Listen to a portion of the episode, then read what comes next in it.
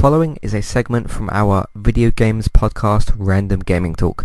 It's a podcast where me and my co-host Robert discuss what we have been playing, the news for that week, and anything else related to video games.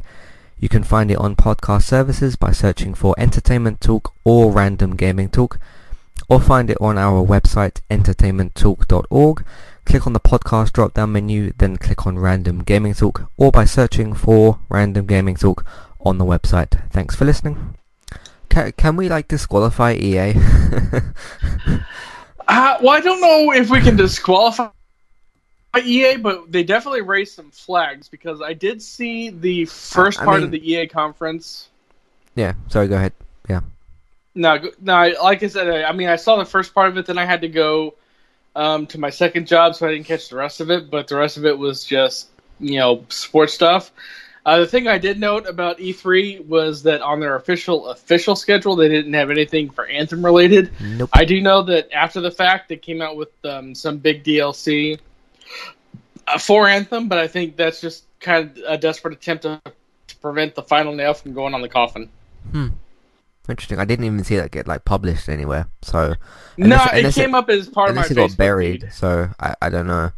Um, but I, I, I just don't know what that company's doing. Um, I mean, I don't like to I don't like to bitch and moan and rant and stuff like that because we like to be positive here.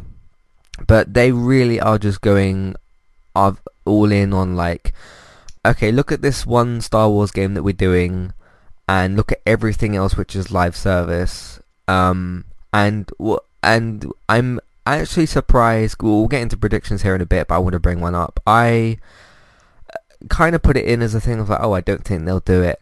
During that 30 minute presentation of FIFA 20, they did not show gameplay. And I, I can't believe that happened. Because at least with the, the Star Wars thing, Greg, was it Greg Miller who was doing the panel?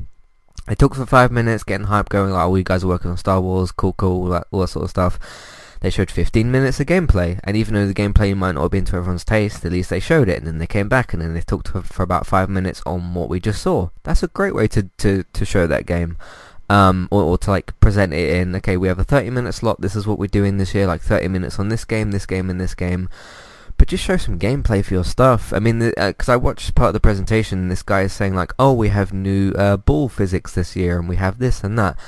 Why can't you show me that on the screen? Um, there was like this brief 10 second thing where they showed, "Oh, we have this new uh, thing with free kicks, where um, you you can like aim this circle and you can point this like arrow or something towards where you want to curl the ball and they showed it very very briefly and I just I, I just wonder why they don't they don't show more of this stuff but yeah I, I'm not interested in that much in talking about EA because half the stuff they they showed uh, I, w- I wasn't interested in um but just kind of quickly what what did you think of the Star Wars demo I suppose that's like the first talking point of of E E3 I definitely thought it was interesting. It definitely did what it was supposed to do in that it got people interested in the Star Wars franchise again.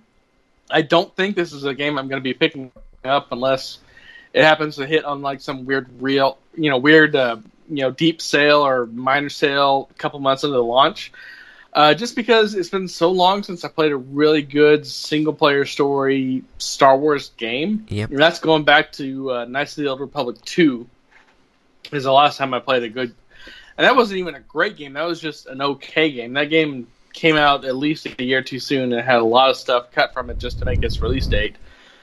Uh, it's just it's just it's been too long, and that's the, the I mean that's the, the kind of the good side of uh, nostalgia is that you can always hit that nostalgia button and make people have that memory and get reminded of why they love that. But if then if you don't deliver on something worth doing, mm-hmm. it's just a waste of time, and nothing they've done with the Star Wars franchise since Knights 2 has been anything that I've really wanted to play. Even the closest thing was the uh, the Knights of the Old Republic RP, the MMO RPG, and pfft, that was almost 10 years ago when I think about it.